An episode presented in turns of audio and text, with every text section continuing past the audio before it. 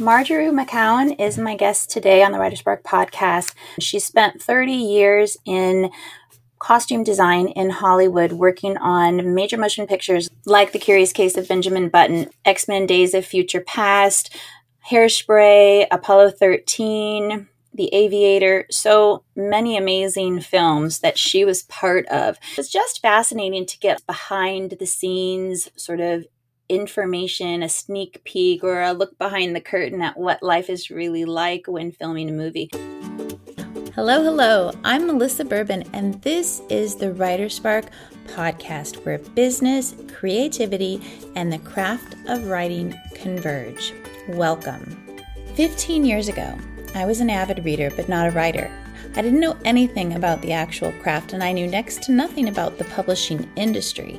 But I had a dream to become a published author, and I set out to learn everything I could. Now, I'm a #1 Amazon and national best-selling author of more than 35 novels. I've published traditionally, and I recently plunged into the world of indie publishing. And I teach people like you how to grow in their craft and find success in this ever-changing industry. I'm an ordinary person, a wife, a mom, a daughter, a teacher, living in a small North Carolina town. Through WriterSpark, I am doing what I love more than anything in the world, which is teaching and helping others on their writing journeys. I'm here as your partner as you navigate your own writing journey. I'm here to help you understand the essential elements of the writing craft, to build your confidence, and to help you find the success you desire. Welcome to the WriterSpark podcast. I am here today with Marjorie McCown, who is the author of Final Cut, which is the first in a new series, The Hollywood Mysteries. I had the pleasure of meeting and listening to Marjorie at Flyleaf Books in Chapel Hill when she was out here a couple of months ago, and I get a signed copy, which is so nice. I am so happy to welcome you to the WriterSpark podcast, Marjorie. Thank you for being here. Oh, thank you for having me. It's an honor to be here and talk to you. So as you know, we've talked about it a little bit. The WriterSpark podcast is geared greatly towards aspiring writers, new writers, and writers who want to kind of learn or get re-inspired with elements of craft, as we talk about all kinds of different things. So we're going to be talking about how you took your kind of real life and turned it into this fictional world. So I want to start just by hearing a little bit about your path to publishing, kind of your origin story. So how did you transition from your world as a costume designer in Hollywood, which is so fascinating, to being a murder mystery writer? Well, it's actually, I've always wanted to be a writer ever since I was a child, ever since I was 8 years old. And the first time I read The Wind in the Willows, that was the first time I was so immersed in the world of the book and fell in love with the characters. And I was so sad when the book ended that I just decided I had to write my own adventures for Badger and Mole. So I started doing fan fiction as in elementary school before I knew fan fiction was a thing. It was just for me. I didn't write it to show to anybody. I just wrote it because I wanted to stay in that world. So writing has always been something that's been very dear and close to me, just like reading books have been dear and close to me since I was a child. But I made my living in costume design. And I came to that in college when I took a costume design course. I was very interested in theater. I thought I was going to be an English major, but I got drawn into theater because I loved it and because all the fun people were in the theater department. I had a very inspiring, it's one of my very first professional mentors, a very inspiring costuming professor who just encouraged me. And, we all loved her. She was a wonderful teacher. And she was really the person who made me think. I didn't even know costume design was a real job. And it combined so many of my natural interests. I was always interested in history and art and, of course, theater and storytelling. So it just combined all those elements. And so after college, I went to New York City and I started, I got a degree in fashion design from FIT. But then I wanted to go back into theater, which is, I'm going to get to the transitioning part soon. But that's what really drew me into costume design in the first place, because whereas fashion is about designing the taste of the marketplace, costume design is about using clothing to help tell a story about a particular set of characters in a particular situation at a particular point in time. So it's all about character and story. Which is so fascinating. I have a series, my Harlow Cassidy dressmaking series, little magical series. I love Pleading for Mercy. Oh, thank you. Thank you. I love that series. It's charming. It's a lovely series. Oh, thank you.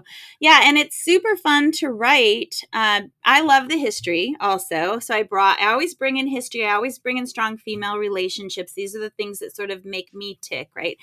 And the clothing, though, plays such a big part of each story. What is she making? How is she putting it together? How does that impact the plot? And I knew I wanted to do an apron, have her make aprons, which is so pedestrian for a fashion designer. But I'm like, she lives in small town Texas. She's got to make aprons. And so I crafted the plot around that idea. So I do have that question for you. I know this is your first book and you're working on your second, but how much does the clothing that you want to talk about influence your plot? Or do you see that influencing your plots in the future? Oh, that's such an interesting question. Well, because my main character is a key costumer, that's her job, right? And so she her job is about clothing, about making film. So I don't know that the clothing influences the plot so much, but it's certainly a key element, always. The type of movie that you choose. Yeah. Oh, well, thank you. That's a very good point, because I chose to set this first book in the middle of a big superhero movie. Right. And I did that for a couple of reasons. One, that's so much of what Hollywood puts out these days. A-list, your A-list product is largely going to be that comic book superhero genre of film. Unfortunately, whatever. Yeah. So that was part of it. Also, because there's a lot of money that goes into those productions. There's lots of technical bells and whistles, and there's just a lot of opportunity for action, mm-hmm. Backstage, behind the scenes. And then it gave me also the opportunity to whine just a little bit that, as someone who started out, back in the 90s in film and loved doing period movies. I worked on Forrest Gump and Apollo 13 and The Curious Case of Benjamin Button. And I love period clothing.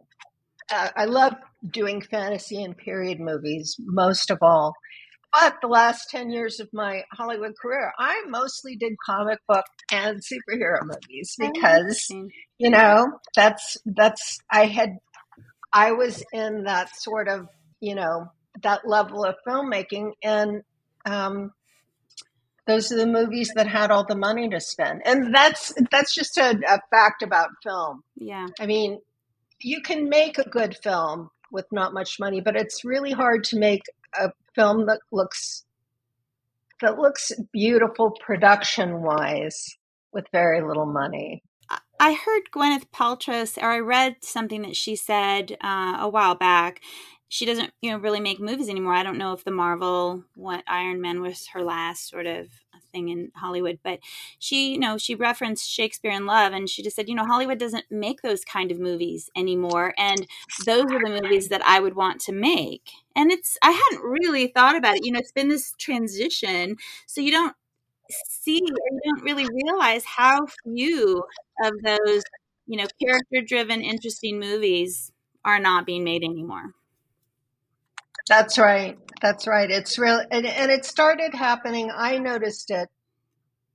Ooh, I noticed it as early as the early 2000s. I think the first X-Men movie came out in something like 2004. And then after that, you know, the Iron Man and then the, you know, the 8 million different Spider-Man franchises. Right. And, you know, all the Avengers and all that. And I noticed an article this past week that said the top 20 superhero movies of 2023. And I thought, oh my gosh, how did we get here? Yeah. Top 20? No, give me more Seabiscuit. Give me more, I don't know, Butch Cassidy. Exactly. That's what I want. Exactly. So anyway, I'm old-fashioned, I'm old school. And so that's another reason I tried to whine in a good-natured way, but, you know, that was part of the choice of the superhero movie, too. The book I'm doing next, which is called Starstruck, which is coming out on May 7th of next year, is a movie. She's working on a movie that's set in the 1930s, in Hollywood in the 1930s. So it's very glamorous and very, you know, all of that. Yeah, all of that wonderful 30s clothing, which is one of my favorite periods. Oh, that's going to be great. I'm excited to read that. So you're right. So that the clothing did influence the plot on that because I chose to have her doing that kind of movie specifically so I could write about those clothes a little bit. Okay, that's interesting. So thank you. Very good question. So we kind of got derailed on your origin story there. So how did you transition to, so you've always been this storyteller in one way or another, even with the fashion design, costume design. So how did the actual writing of the mystery come about? Thank you. So I never tried to make my living at writing, but I've written for my entire life. Just, you know, not fan fiction anymore, but I wrote just for my own creative fulfillment. I knew I'd want to write a murder mystery because that's what I ended up reading all the time. It was the only thing.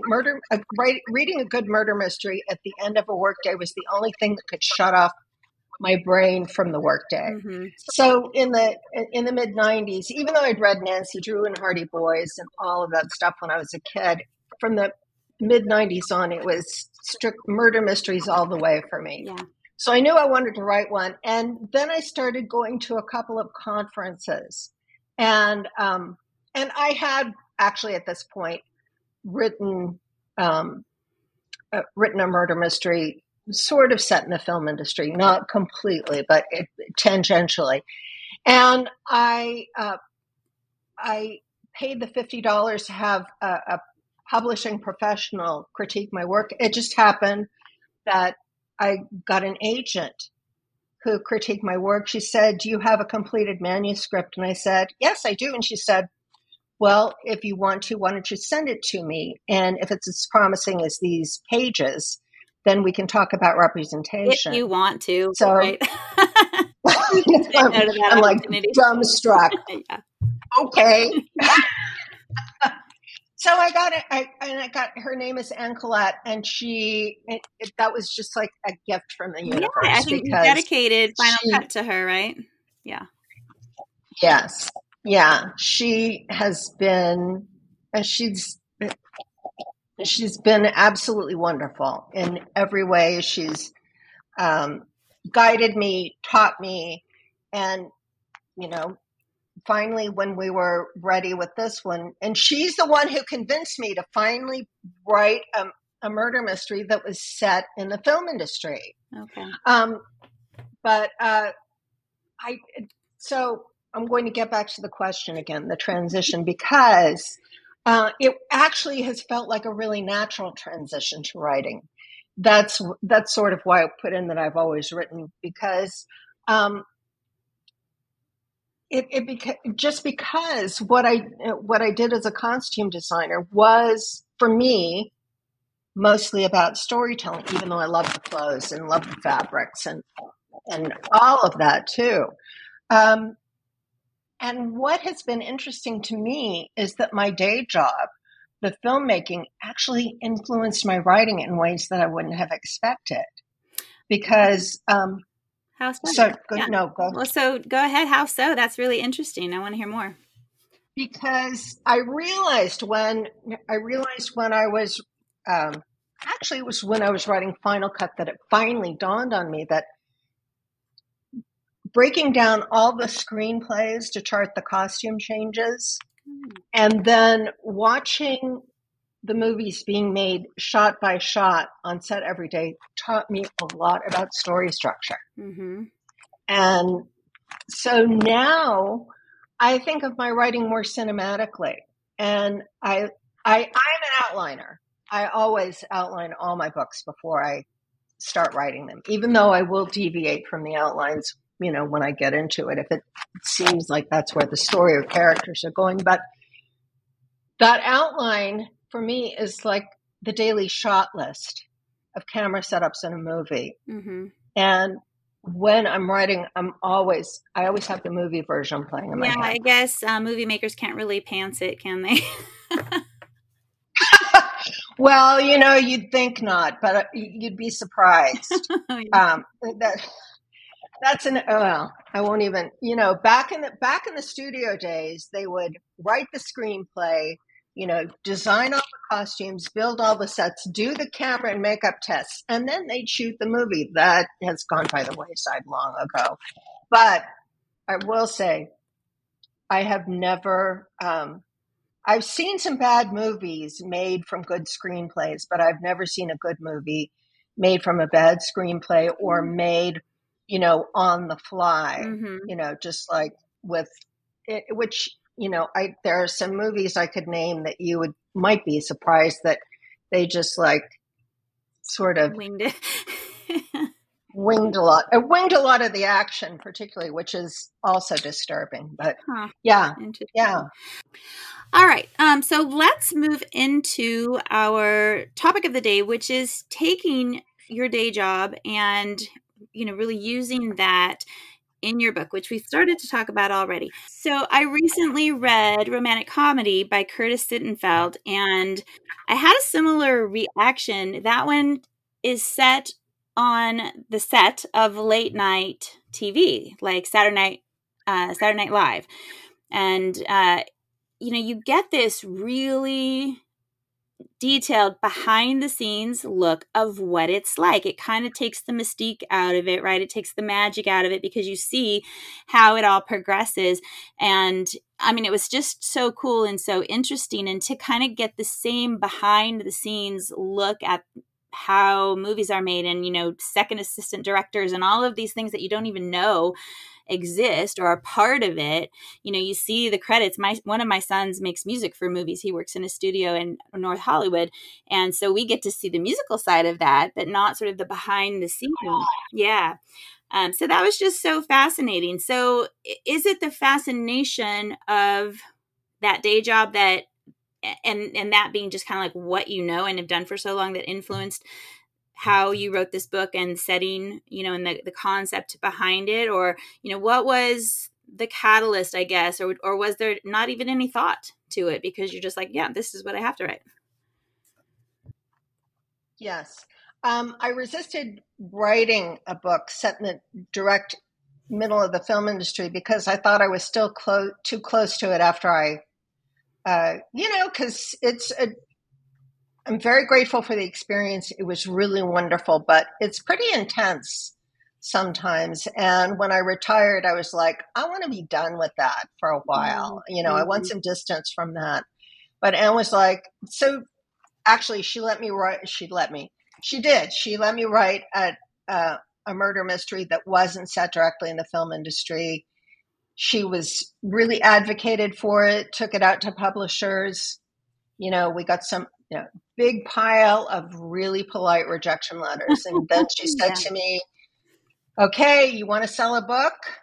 You know, write what you know, set it in the middle of the film industry. Because she said, every time I talk to you about, you know, the industry, she said, I think it's really interesting. And I think readers will think it's really interesting too. So I think it's so interesting. It was when I listened to your talk with Victoria Gilbert at Flyleaf, and I found it so fascinating. And I think I went up to you right then and there, and I was like, be on my podcast, please, because it's so interesting. You just, again, it's that behind the scenes of this thing that we don't usually get to peek at. And I love that. Thanks. That's very kind. Yeah. And you're right. It's what I did for 30 years. So yeah, I mean, it's really, I've done all the research, right? So it was, and I used almost everything in the book. I mean, Marcus Prey is the sleazy producer director who's a sexual predator, and right. The main about him. Yeah. Yeah. Okay. He is a composite of different people, and he's not even an exaggeration, although. Not everybody is, everybody is a complete person. Marcus Prey in the book does, you don't get to see his whole, persona, but the experience of him is very much an experience I have had with different directors and producers. Although I will say there are many, many more people who are collaborative and, good to work with than there are people like Marcus Prey, but there are people like Marcus Prey in the film industry. But almost everything that happened was based on something that I witnessed or had happened to me, and all of Joey's interactions with celebrities were interactions that I'd had, because I've had people ask me, well, did you have to get anybody's permission to use their name in the book? And I'm like, well, maybe I should have, but I didn't, because, all those names that I used, I was on the other end of that conversation, experience, whatever. So I felt like, it's something that happened to me, so I can use it, right? Right. Because I know it's real. Yeah. So interesting. And Marcus Prey, like I said, he is a pseudonym and a stand-in for people that I haven't named. Mm-hmm. And most everybody, all the celebrity interactions I sprinkled in are really mostly, complimentary. They aren't anything that cast aspersions on anybody's character. Mm-hmm.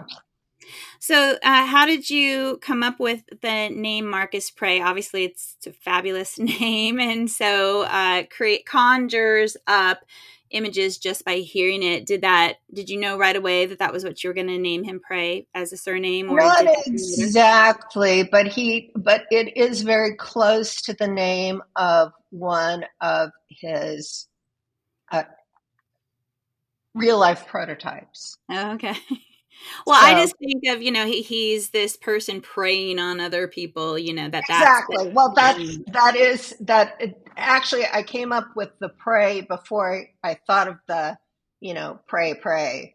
But mm-hmm. When that occurred to me, I was like, oh, well, that's perfect. Mm-hmm. Yeah. Interesting. So let's talk about Joey Jessop and how, so we know that this book is greatly influenced by your career and the breadth of knowledge that you have that is just so internalized, it's just part of you. How much of Joey is you? And was that, how does she come into this career? Does that all mirror your path, or did you work hard to separate yourself from your protagonist? Yeah, she does not come in, because she started out, as many people do in the industry, in her late teens. So, I don't say anything about her education or anything like that. In my mind, she had a couple of years of community college before she started in the industry, but it's something that she was drawn to, and she is very artistic. I mean, she paints in watercolors, or did before, the industry completely, soaked up all her time. Yeah. So she came into it. I mean, I didn't start in film until I was past 30. So she started more when she was like 19, 20, because she's 35 in this, in Final Cut, and she's been in the industry for 15 years. So no, that way, and I did want it to be different. And she comes from a, her father died in the first, in Desert Storm, you know, right after she was born. So she never knew her father. She adores her mother. I come from a family of four kids and, two-parent home. And I just, I tried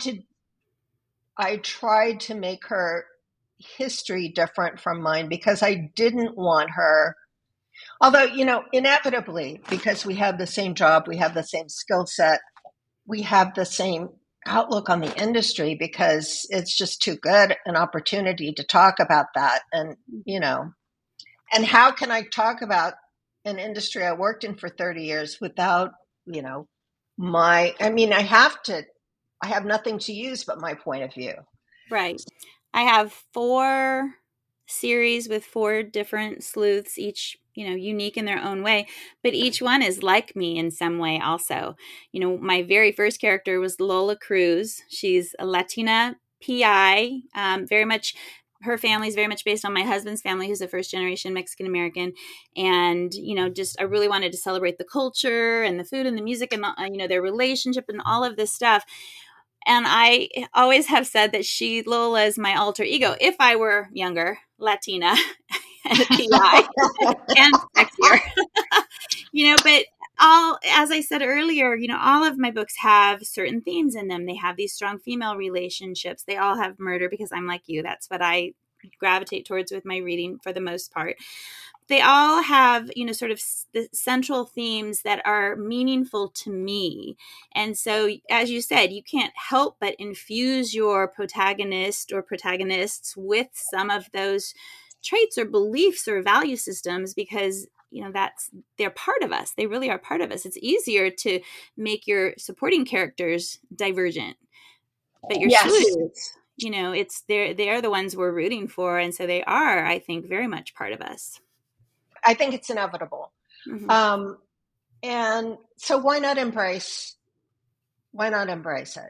And I'm with you. I need something in the book to hang on to in terms of, I don't want to say moral. I just want to say some sort of meaningful issue that is in some, it either central or very important to the story. Which, in this case, well, there are a couple of things. I mean, there are a couple of the two things that were most important to me, whether they, came through complete. I mean, obviously, I think the Me Too situation was central to the book, but also the mentoring part. Like Joey has a very close relationship with a production assistant who's a young costumer who, looks up to her and is very talented and wants to make his way in the film industry. And she sort of sees herself in him. And it's important to her to nurture young talent like that. And I wanted to make that sort of a balancing point to the sexual predation, which is unfortunately still an element that exists within the film industry. It's just part of the culture that is very slow to change. But the mentoring part is very important in costuming, especially, and I think in most elements, in most crafts within the industry, like props, camera. You see people mentoring the younger people because the fact of the matter is there's really no way to learn how to make a movie except to be on a movie, because you can't even. In the best film schools, they do a pretty good job at places like UCLA and USC is what I really meant, but UCLA too. And NYU, but it's really hard to learn. You can't learn what a big movie, Hollywood professional big movie set is like until you're on one. You just can't replicate that experience in a classroom or a lab or anything like that.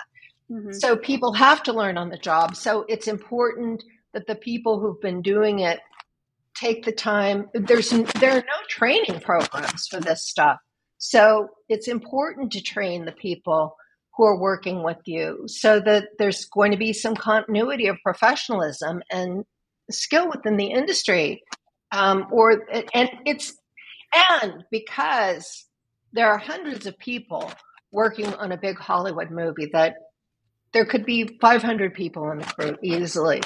And so your community, your coworkers are very important to your everyday working experience. Nobody makes a movie on their own. Nobody designs a movie on their own. There's a whole team of people that need to work together. So just the basic level of camaraderie, collaboration, skill, so that you can rely on the people you're working with, and they can rely on you. It's just a craft that's very interdependent, and so community is key. And anyway, so that I wanted to emphasize that in the book. Given how vast those communities are working on a film, obviously you had to really rein it in. You know, still capture sort of the overall experience, and give the reader a feeling of that sort of broad experience. But in terms of Joey's immediate community, how did you choose the characters that were going to be significant in her life and in her community when you had such a vast pool to pull from? Right. Well, I went back to, the tried and true, what was my day like on a film? Mm-hmm. So, and then I chose characters, and every one of the characters is based either on, like Mallow, the production assistant, is based on any number of both male and female young costumers I've worked with over the years, who just were like so inspirational in and of themselves, because they loved they had a love for the work and an excitement about the industry. And after you've been doing it for 25 years or so, and maybe you get on a job that is a little bit more pressurized or draining, it's sometimes hard to reconnect with that enthusiasm. And having kids around like that are just like, give you an extra excitement about what you're doing, and excitement seeing them blossom. So yeah, Mala was reignites your own passion. Absolutely. Yeah. Absolutely. In fact, in the last few years of the industry, the industry is in major transition right now, even more so than, 5-6 years ago when I left. Major transition. That's just the nature of the beast. But in the last 10 and especially 5 or 6 years, the industry, I was just like, I'm not even recognizing this business very much anymore. I mean, it's changed so vastly from when I started out. And I just was like, there's nothing to do but accept it and look for what you can connect with. And the thing that really kept me going those last years was that I decided I was just going to be there for the people in my department. That, that was going to be my reason for coming to work every day. And, yes, the job, but, I really did get a little tired of, spandex superhero suits and, farmer and all, you know, it's fine. It just wasn't my thing. So is that primarily what you mean when you say the industry's changing so much that we're going away from those character driven, slower paced movies and more into, you know, all of the Barbie and the superhero and things like that, these bigger blockbusters, or are there other ways that it's changing? Okay. If I start going off too much, just like say, okay, because this is like one of my, you know, the industry started changing. Yeah. Like at least 20 years ago in terms of, and it happened before this, but I really started seeing the impact of it about 20 years ago. The studios are all run by corporations now, and there's very little creative power left or freedom left within the real filmmakers' hands. I mean, there are still a few of them out there. Ron Howard, I mean, Clint Eastwood, God bless him, he's still hanging on, and Barry Levinson, Martin Scorsese, but mostly the younger Quentin Tarantino. I don't particularly like his work, but I realize he's a genius and he's a true film historian, and he loves the industry and he is a real filmmaker. But mostly it's these corporate types who don't have enough creative vision to understand that everybody wants a story to be told. All they can understand, and this is not even a criticism against them personally, bless you. They don't understand the product they're making. They don't know how to make films. They don't know why they work or why they don't work. And they don't trust the people who do know, like Scorsese, like, you know, the filmmakers who are coming up, who have the kind of vision that Scorsese does. They won't trust those people. All they can see is what's worked at the box office before. And that's why we get a million different sequels. There's another reason too, which I mention in the book, which is around 2008, around the crash, the market also fell out from under the DVD. And that was a third of the studio's income. So they needed to look for emerging markets where they could really rake in, you know, replace that income.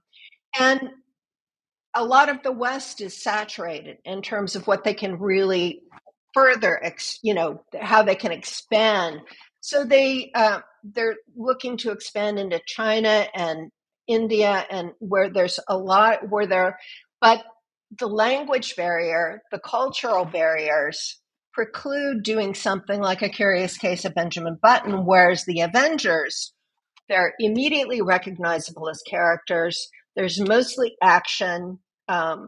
There's no complicated dialogue or cultural humor or, you know, even character that you have to like. There just isn't any subtlety. It is what it is, and that's the product. And so there are a lot of reasons it's changing. So you chose the superhero movie. We talked about that a bit, and then you mentioned the next book is based on a 1930s film. So how do you deal with that film being made given the climate of filmmaking today? Is there kind of this, you know, this separation of reality versus what you're creating in fiction? Like, would the movie that you are writing about next be made today? It could be. But it would need, actually, I've got to be honest, I based it on The Aviator, which is a movie I also worked on. And it could be made today. I mean, it would be like Oppenheimer, maybe. Mm-hmm. You know, it would be that level of A-list movie, that same, you know, sort of period. So it could be made today. It would be like maybe the only movie that's being made in Hollywood like that, but it could be still. Yeah. And I don't attach anybody real to it, but I attach two actors who are supposedly like, you know, two of the biggest stars working in the industry. So to justify the fact that, you know, it is being made, and it's being made in Hollywood. Yeah. Well, yeah, if you look at Oppenheimer and the cast for that, that tells you why it was able to be made, and, you know, why they had the money behind it, not only to make it, but to market it as well, especially when it's against Barbie. Which I actually loved so much. I did too. It was very smart. This episode of the WriterSpark podcast is brought to you by WriterSpark Academy's Field Guide to Writing a Cozy Mystery. Are you a fan of cozy mystery novels? Have you always wanted to try your hand at writing one yourself? Look no further. WriterSpark Academy's Field Guide to Writing a Cozy Mystery Masterclass is the ultimate course for aspiring cozy mystery authors. With its 10 comprehensive modules, 28 engaging video lessons, and a variety of hands-on activities, this course will guide you through every step of crafting your very own captivating cozy mystery. From developing a captivating hook and setting that will transport readers to a charming and mysterious world, to creating a lovable sleuth who will keep readers hooked until the very end, this course covers it all. Make sure to look in the show notes if you're interested in checking out this course and unlock your potential as a cozy mystery author. I do have another question. When you're writing about something that's so personal to you and so much a part of you, your career, you know, what you've spent your life doing, what are the sort of pitfalls or the obstacles that you faced? Aside from what you already mentioned about needing to create some distance from this world that you already were so immersed in, you didn't want to necessarily write about that. So aside from that, are there other pitfalls or obstacles that, you know, aspiring writers, people who are listening to us, people who want to write about their real life in a fictionalized way might want to consider? That's such a great question. Yes, there are. And some of them are that there were some, like that scene, in chapter 2, when the actress is being humiliated in front of the entire company by the director, that was so difficult to write. And it really, I can't tell you how, I don't even know how many times I rewrote it, because and with coaching from Anne and my editor, when we got to the point of publication, it was hard to hit a balance between, because at one point, they both said, you know, he's so awful. You know, you have to, two things. He's so awful, and you've got to show more of her interior reactions to that. But when they said he's so awful, you need to temper that a little bit. And he's so awful, you need to show her reactions. And that, both of those things were difficult, because, like, a lot of that dialogue was just, you know, it was just typing on my part. It wasn't like making anything up. It was just like stuff I'd seen. And it's kind of like, I mean, I can see your agent and your editor's point, in the sense that, do we believe that these things really happened? You know, they're so extreme. Is it hyperbolic? You know, and you know that it's true. But in truth being stranger than fiction and all of that, but we have to create it so it's accessible for the reader, right? Exactly. And when they said that, I did understand that, and it was still a challenge for me, because I was so emotionally, you know, enmeshed in it, which is part of the reason that I was hesitant to go there in the first place. You know, and I didn't have to write about that aspect of the film industry, but it's you know, something that's really important to me and really affected my career and a lot of other people's careers too. And I'm not saying that I don't feel sorry for myself in any way. I was incredibly lucky, and I am grateful for my years in film. But that is a fact, that it was a dynamic that was there every day. And one thing I wanted to do with that was to, you know, turn it on its ear a little bit and explore how, if you're in the middle of that situation, what can you do and what should you do? And at least you should be thinking about it. What can you do to change it? Even if you feel like you're powerless, Because of the built-in power dynamic in that industry and in other industries. You know, in a way, you're empowering or showing people how they can respond, even if they're in a different situation or a different industry. You know, you're setting up something that we can learn from, right? Hopefully. Right, exactly. Which is why I had her, especially at the end, you know, really worry about the ways that she, you know, went along with or enabled the director, even if, you know, her only choice in the matter, which is really the case, is to say, no, I won't do that. Okay, you're fired. Right. Because like especially in film, there's no human resources. Mm-hmm. Every film is its own microcosm of freelance employees who come together for a very short period of time to do a specific project.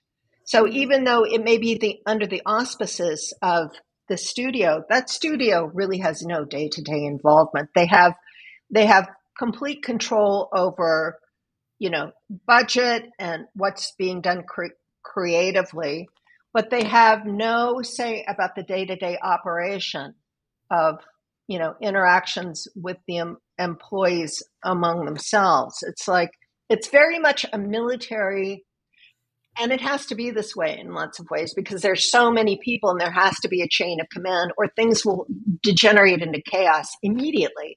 So there's a definite chain of command. So that you brought up a question for me though. Given the fact that every film is its own microcosm, you know, community, how are you dealing with that with Joey and the next book? Because we don't have the same, does she have the same, you know, small group of community that's going to be on the next film that she works on as well? And is that sort of creative license because that doesn't actually happen?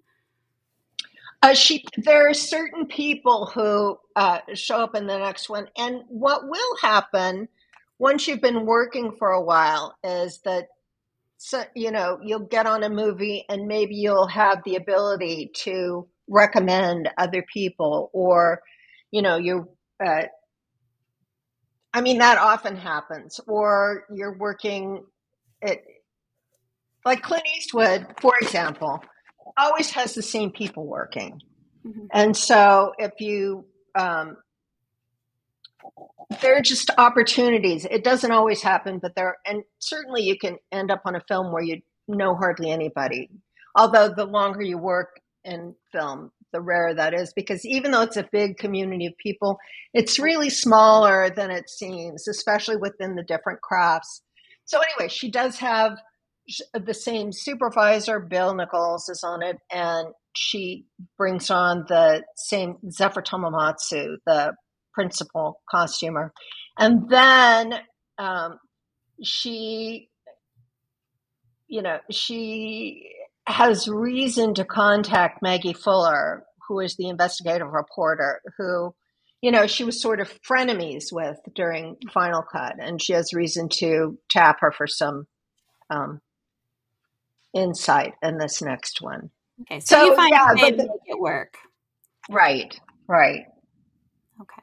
So there are new people, certainly, but not everybody's completely unfamiliar. Yeah. Okay. Because that's, you know, that's part of the little cozy mystery genre is that you have this tight-knit community, right, that goes from one book to the next, to the next, to the next. You always have to introduce new characters because somebody has to get killed off that isn't, you know, beloved. So, you know, it's finding a balance between that. But it seems to me that this is a little trickier if you want to stay really true to how it is in the industry, but you can also take a license. So, I mean, we are murdering people over and over, so there is some creative license there. Yeah. And I do introduce a couple of characters in this new one that I, you know, if I'm lucky enough to continue with the series, I think they're going to be like with her forever. So, yeah. And one of them is a dog. Oh yes, we love our dogs, don't we? And our cats. Yeah. All right, y'all. So, Final Cut, first book in the Hollywood Mystery by Marjorie McCown. Thank you so much for being here. This was fascinating. I love talking with you. It's been I love talking with you. Thank you. Well, thank you. And Marjorie, you have a special gift for a listener. Can we talk about that for a sec? Yes, thank you. I would love to give a signed copy of Final Cut, send a copy of Final Cut to one of your listeners. That is great. See, I have one right here signed. I will have the information in the show notes for people to fill out their entry. And then a week from the release of this podcast, a winner will be chosen and contacted. So everybody look in the show notes right at the top for that link to the form to fill out an entry for a chance to win a signed copy by Marjorie McCown of Final Cut. Thank you so much for offering that to the readers. Thanks again for being here. Best of luck with this series. And whenever, I'm sorry, what was the next one called? Starstruck. Whenever that comes out, I would love to talk again, find another topic. Oh, I would love that. Inspired authors, you know, we can talk forever, right? And inspire people, hopefully. Hopefully, yes. Yes. Okay. So again, thanks for being here so much. Thank you, Melissa. This has been really fun. Thank you so much for listening and spending your time with me today, everyone. I'm Melissa Bourbon, and this is the WriterSpark Podcast.